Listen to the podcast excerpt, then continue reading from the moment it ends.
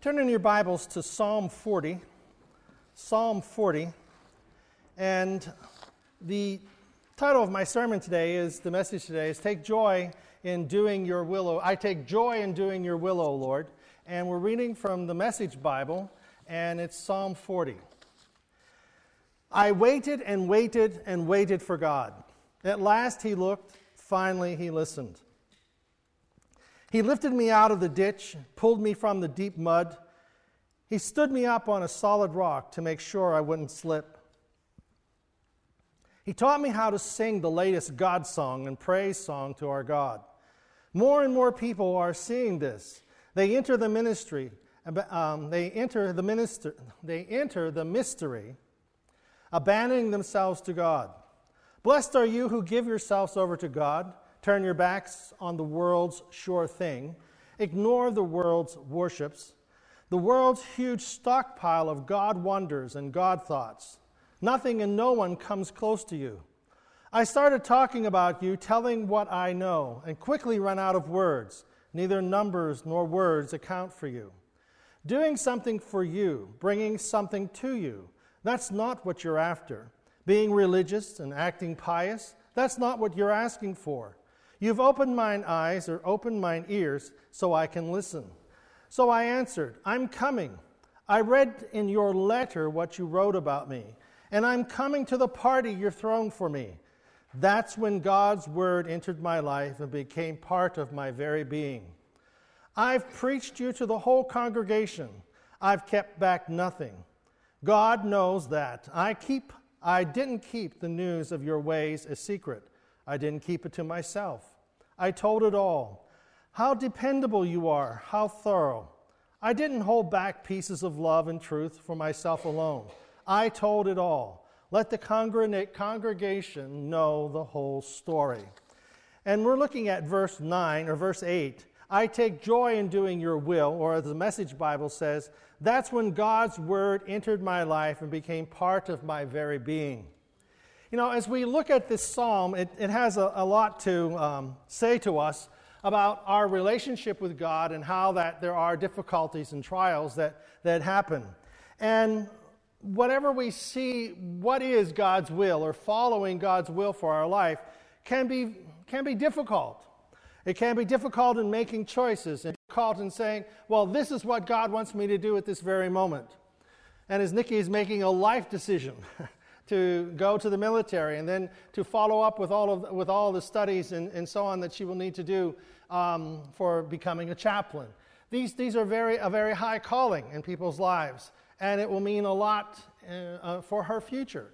But you know, each of us enter into these very same things. We enter into areas of our life in which we are making decisions and making choices. And the psalmist here is telling us how he was in very great distress and troubled and he was plunged into a horrible pit. Now, I wanted, I just needed the board up here for a little bit um, because sometimes we, we don't have a, concept of a horrible pit. Um, in, the, in Israel at this time, you had this is the, the land, you know, the flat ground. And what they would do is they would dig a hole or a well, what we would consider a well, and it could be about three feet, four feet across. And they would dig down maybe three to five feet, and then they would, they would take this big hole out from underneath. This, you know, it could be 20 feet across and, you know, 30 feet across, and, and, and it would be almost like a, a circle, but about four feet underneath the ground. This was used for either for groundwater or as a granary. This is where they would store their grain. But whenever these were abandoned, and it was a rainy season, what would be the bottom? A horrible pit of miry clay. And there is no way out unless someone lowers you a rope. So these wells or these uh, granaries were throughout Israel, and people, animals, could fall into them because they didn't have signs up, don't, you know, don't fall here, you know? didn't have to backfill.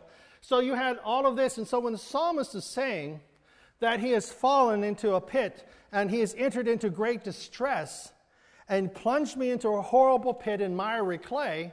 He was saying that not physically, but spiritually, he has entered this pit. And if he is going to get out of this pit, it's going to have to be by the help of God. Because he can't get himself out.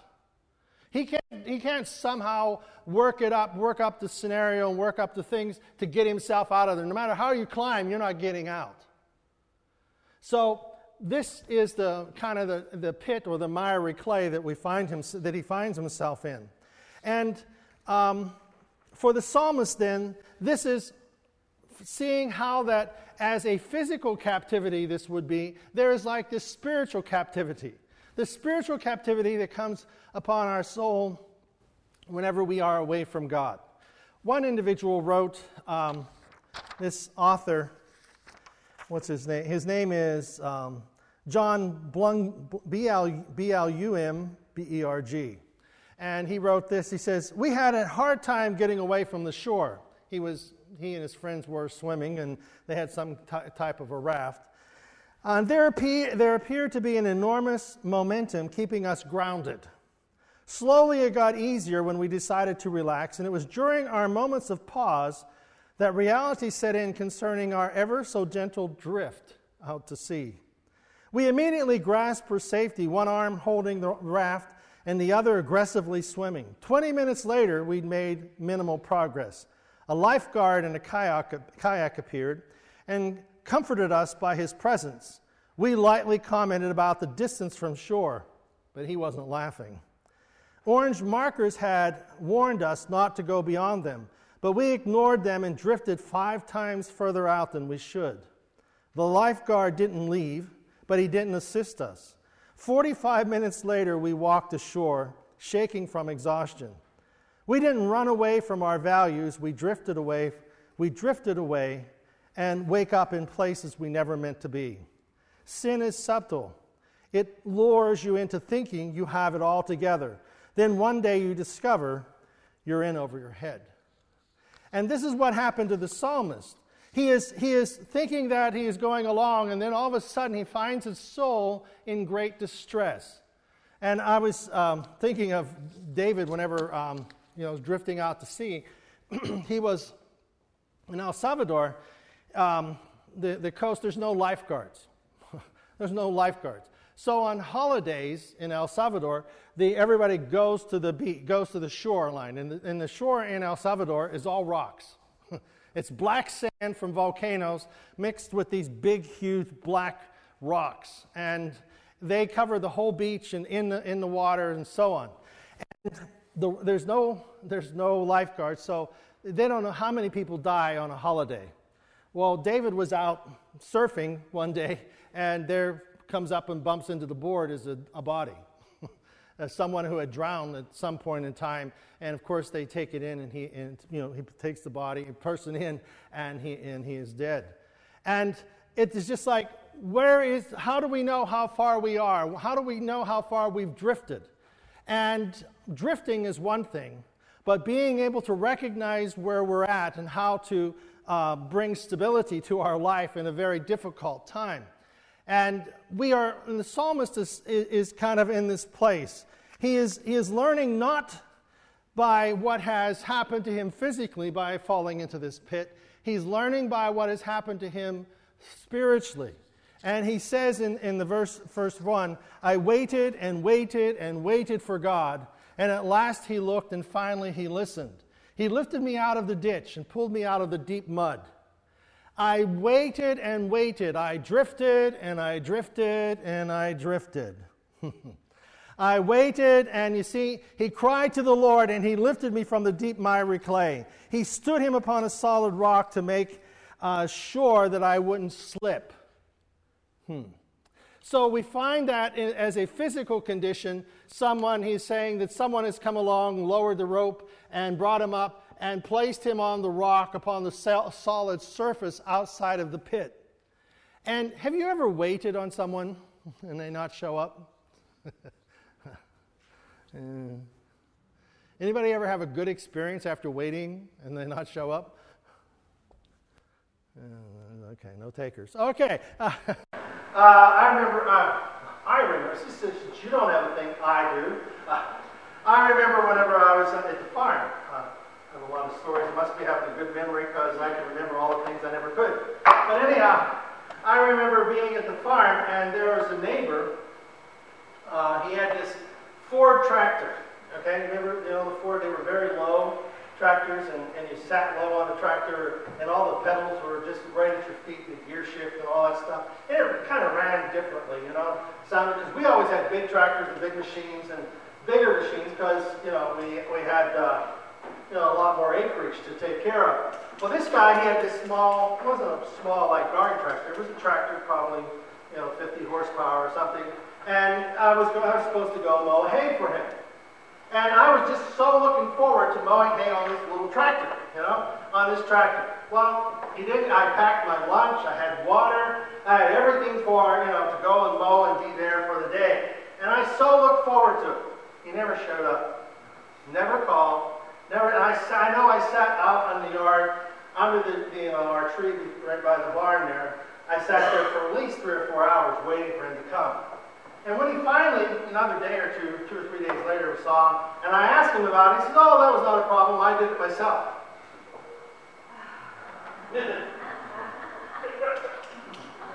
you know, I didn't trust him from then on. I knew was something wrong with that guy. Sure enough, there was uh, something wrong with him because we, uh, we, were, we made hay, you know, we, we do take in crops and things in other neighboring farms, we'd give them a part of the hay, and we'd bring two thirds of it home, they get one third of it. Well, this guy um, was almost, it was a bad day, we had the hay coming in and, you know, unloading it, wagons and wagons of hay, and it was about a, three or four miles between uh, the farms, so, and we thought it was going to rain, so we stored the hay, he said, don't worry about it, store the hay in my barn, you can come back in the wintertime and get it. So we went back in the wintertime to get it, he sold it. Needless to say, we never did hay for him again. So, I, you know, we, but when we look at things and, and we never were waiting and waiting for people, my going in and out, my day, I'm gone. Couldn't tell, could you? Then I'm out of here. So as we as we look at all these different things that go on in our life, sometimes we, that's how reading the Psalms and things can uh, really help us because it, it's, it's a perspective that sometimes happens in our lives and it's, it's very much uh, we can relate to it. But waiting on God and waiting for Him to come to our rescue, we've sing the songs about that. Waiting on God and, and finding a place where we are going to hear the voice of God. Sometimes we have to be, as it were, at our worst in order to look up and find that God is still there and He has been waiting on us to get our attention. And the psalmist here is saying that as, as he would have been physically in this pit, waiting and waiting and waiting.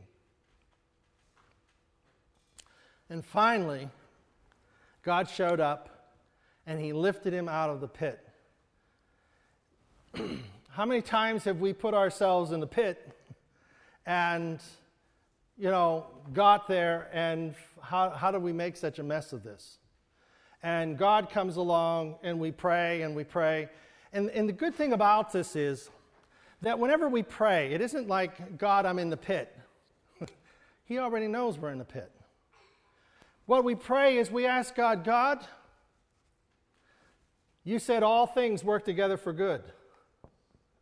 So I'm believing that this is going to be an experience in which you're going to receive honor and glory in my life. God, you promised that you would never leave me and nor forsake me. So I'm not alone in this pit. You see, so whenever we pray, we're praying the promises and we're praying the things that God has, has spoken to our life in His, in his Word. And it, it isn't that we are abandoned in the pit, it's that God is with us. Wherever we are at, God is there. And wherever we're going, God is already there. And whatever we're going to experience, God has already been there. To God, there is, this is such a great reality. To God, there is no seeing into the future, nor is there remembering the past. It's all knowledge to God. So God knows our tomorrows and He knows exactly what's going to happen, and yet He is going through our todays, preparing us for our tomorrows. And it is the Spirit of God that makes us aware of God's presence. And it's the Spirit of God that gives these promises and brings these promises to light in our life. We've been reading the book of Daniel, and Daniel chapter 3. This is about the, the three Hebrew children, Shadrach, Meshach, and Abednego. And we're all familiar with the story, hopefully, of Shadrach, Meshach, uh, and Abednego were um, part of the Babylonian Empire. And Nebuchadnezzar ha- was a great king uh, of Babylon. And Daniel was some, wasn't there at the time that this happened, or he would probably would he would have been standing there with these uh, Shadrach, Meshach, and Abednego. But Nebuchadnezzar made this great statue. In this great statue, he told everybody they had to bow down and worship the statue whenever the, the trumpets sound and everything went off. Uh, everybody was to bow down and worship the statue. While Shadrach, Meshach, and Abednego, and they said, We're not doing this. We're not going to bow down to your statue because that would be false. That would not be according to our beliefs. The commandments of God say, Have no other gods before me. So they were not going to bow down. And the scripture says in chapter 3, verse 16, that Shadrach, Meshach, and Abednego replied to him, King Nebuchadnezzar, we do not need to defend ourselves before you in this matter. If we are thrown into the blazing furnace, the God we serve is able to deliver us. He's able to deliver us from it, and He will deliver us from your majesty's hand. Now, the one version says, Be it known unto you, O king, we will not bow down and our God is well able to deliver us. But if not, we're still going to be delivered. Because the fire, the fiery furnace, but if not, God is able to do exceedingly abundantly above all that we ask or think. God is able to answer our prayers the way that we want them. But it doesn't mean He's going to.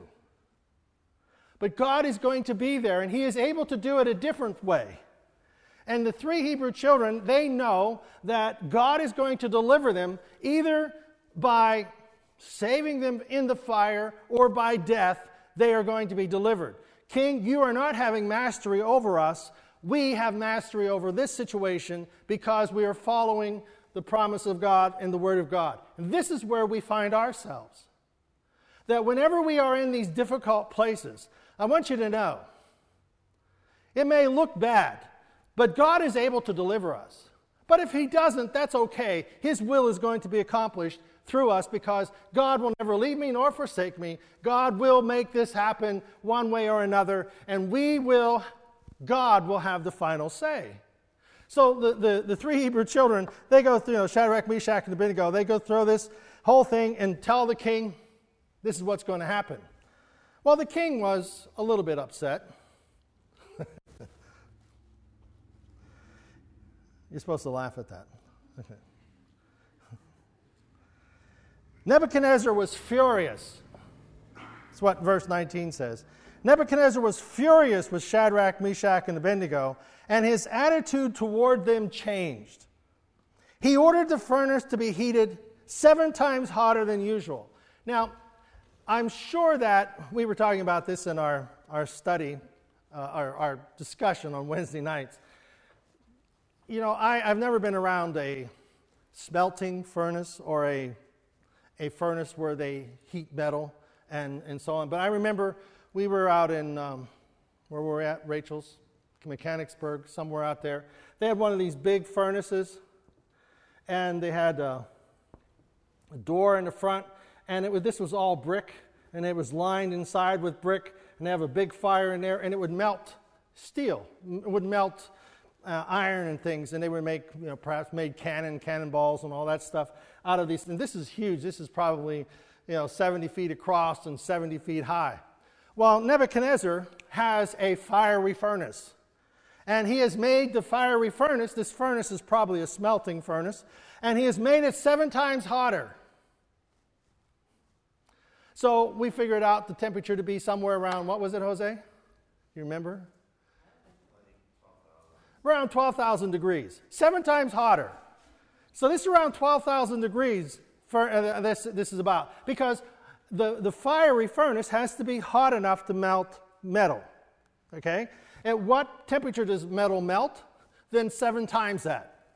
So it was, that's how we come up with the, you know, it wasn't like we dreamed it, but that was our logic.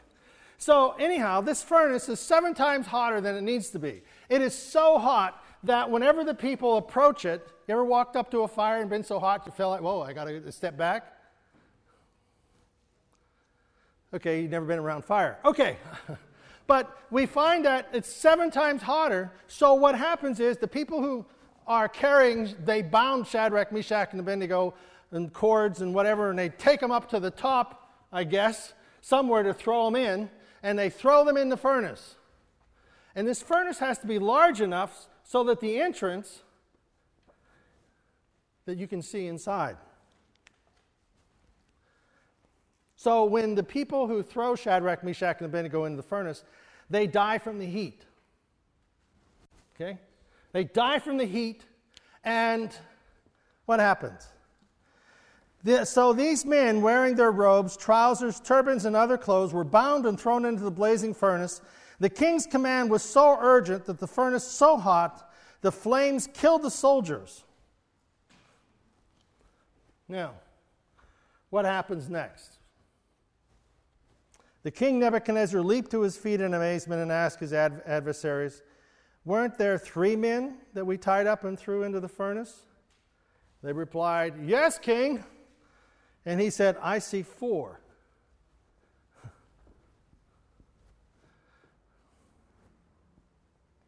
I see four.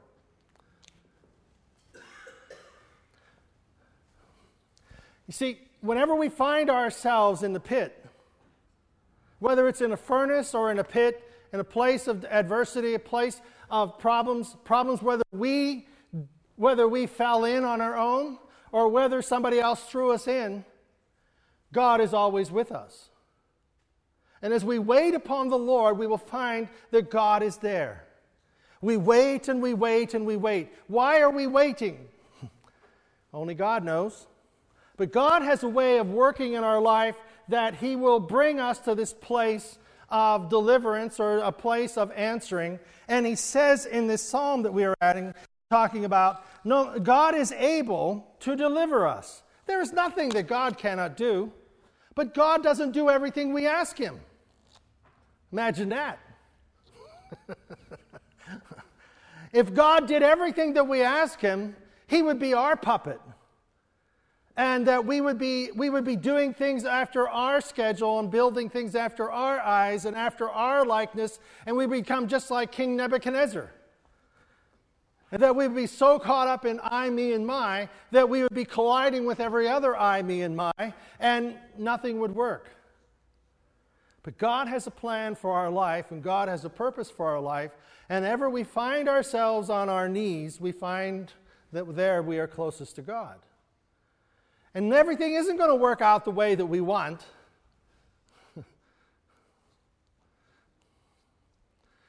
you know, did you ever tell God what he should do? You know, sometimes I, I always would, would, I always had a hard time. How about that? I always had a hard time telling God, you know, God, I have this problem. You need to fix it. This is the problem I got. Like, we're telling him something he doesn't know. Okay? God knows everything. So what are we praying? We need to pray the promises. God has a plan for your life, Nikki. God has a purpose for you. He has a purpose now and in the future. God will take you places you never dreamed of. He will bless you in ways that you never thought possible. He will crown you with His righteousness and His love. And your life will be an expression of His giftings to you and to others. So everywhere she goes, she can pray the promise of God. everywhere you go, you can pray the promise of God, not informing Him, God, you know where I'm at now. case you've lost track, I'm at such and such degree, such and such latitude. facing such and such a difficulty. You know? Yeah? Your point is?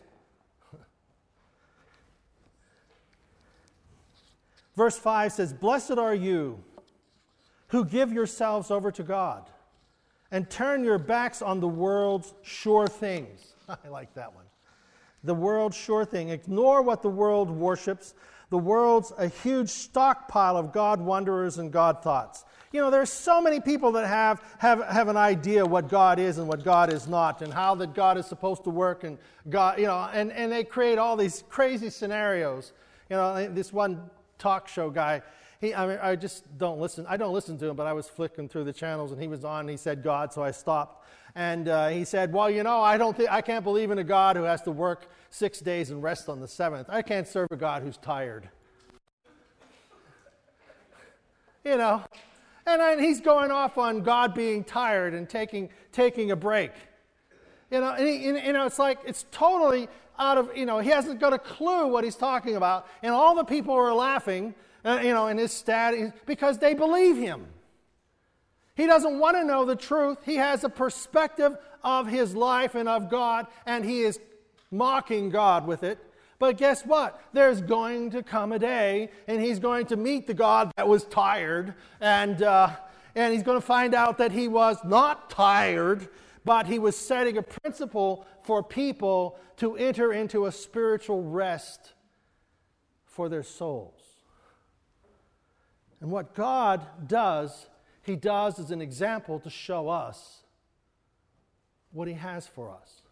And then the psalmist, another version of verse 6 says, uh, speaking of God, sacrifice and offering you did not desire. You don't, you don't desire us to, to burn sacrifices and, and have all these things. That's not what you desire. You desire to be in your heart, that it has to come from your heart and who you are as an individual. Uh, verse 6, the second part of it says, But my eyes you have opened. Then verse 7, um, Here I am. I have come it's written about me in the scrolls. I've come to this place in my life where I finally understand you wrote about me in the book. You wrote about my life in the scriptures. You wrote about how that you would never leave me nor forsake me. You wrote about how that you had a plan for the nation of Israel, but you also have a plan for me. Hmm. The Message Bible says, I read your letter what you wrote about me, and I'm coming to the party you're throwing for me. I'm coming to the party, Lord. And the party is thrown for me. It isn't, it isn't that I have to, I, did I do enough to get in? You know, and, and I feel so sad whenever um, I'm with people and they say, uh, I hope I've done enough to get in. you know, they're sick, they're ill, I hope I've done enough to balance out the scales. Like, I've done bad things, but if I've done enough good things, perhaps I can balance it out and I can get to heaven. you know, it doesn't work like that. It's forgiveness, it's grace, it's mercy. I desire, verse 8, I desire to do your will, my God. Your law is in my heart. It isn't something that we're doing because we're in a, we're in a pit. It isn't something we're doing because we're in a fiery furnace. We're doing it because it's part of our character. It's part of our soul. It's part of our thinking. It's part of our expectation. It's, it's, it's all of me wrapped up in that, that I am going to spend an eternity with God. And the reason I know that is God has come to spend his li- my life with Him. He's come to be with me during the expanse of my life, and no matter where I am, it's part of my character and part of my soul, part of my thinking and part of my expectation that God loves me and He loves you. God has blessed me and He will bless you. He doesn't give me things for my life, He gives me things for my life to share with you. He gives things to your life to share with us and with others because we're part of the body of Christ. God has a way of touching us by His Spirit and influencing our thinking, renewing a right, right spirit within us. Challenging us to change who we are to what He wants us to be. That's when God's word entered my life and became part of my very being, the psalmist says. I take joy in doing your will, for your instructions are written in my heart. These things I do while I'm here in the pit, I do when I'm on the rock. What I do in the pit, I do in the rock. What I did outside the furnace, I do in the furnace. I serve God. And what's he say? He says, I sing. There you go. So I answered, I'm coming. I'm ready to.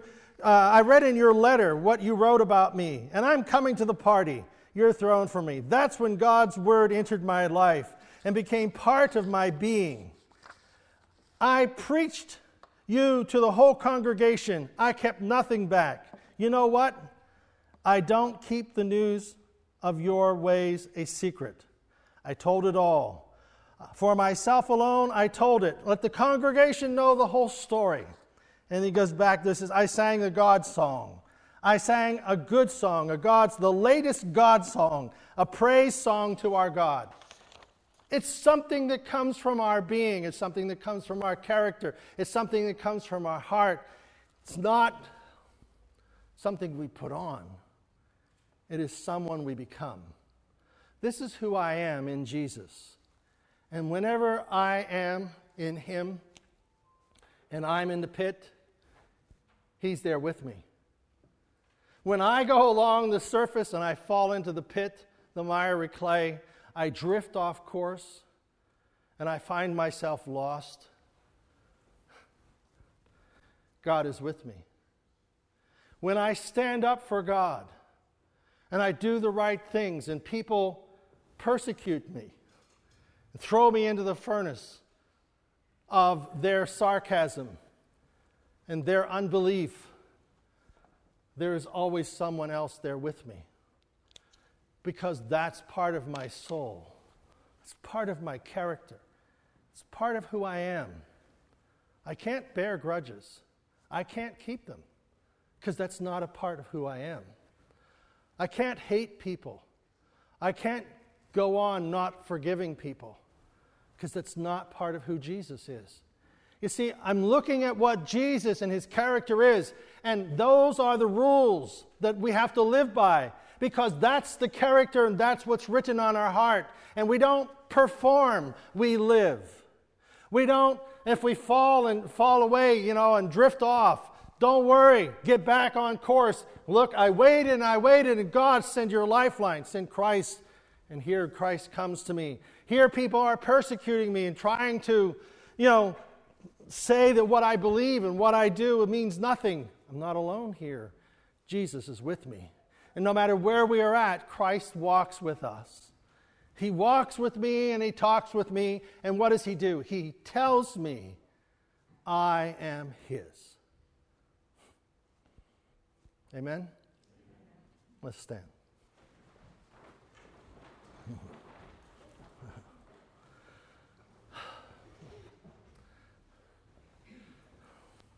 What promise do we need to pray?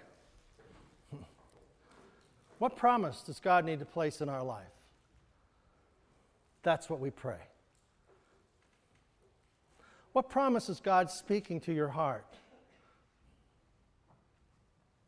What promise does He speak to you? You see, whether you're, you've fallen in the pit, what promise? God knows exactly where I'm at.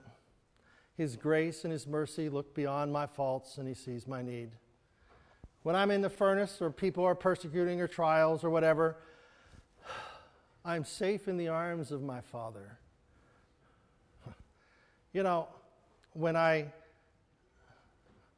when I'm in, you know, we've we've had a number of people. We know, we always have a number of people who die in our program, but just seems lately there's just been a number of people that I've worked with specifically.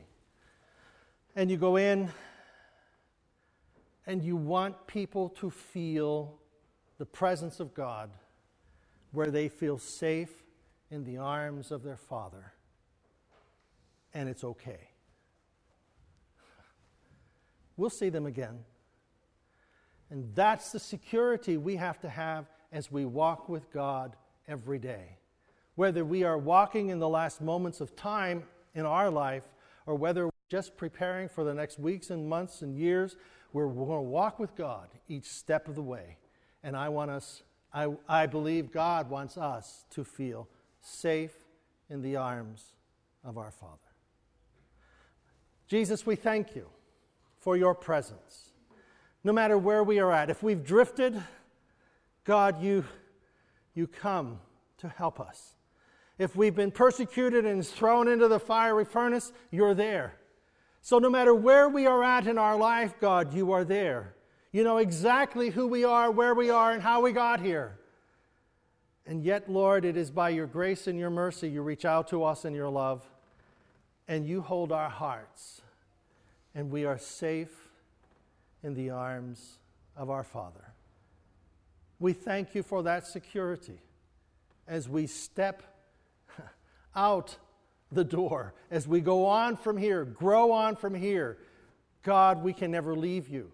We can never leave your presence. You are with us. So, Lord, we pray your promise of blessing. We pray your promise of forgiveness. We pray your promise of love. We pray your promise of security. Whatever it is, Lord, it is our need, we pray it to you. God, we believe this in Jesus' name. And everyone said, Amen. Amen. God bless you.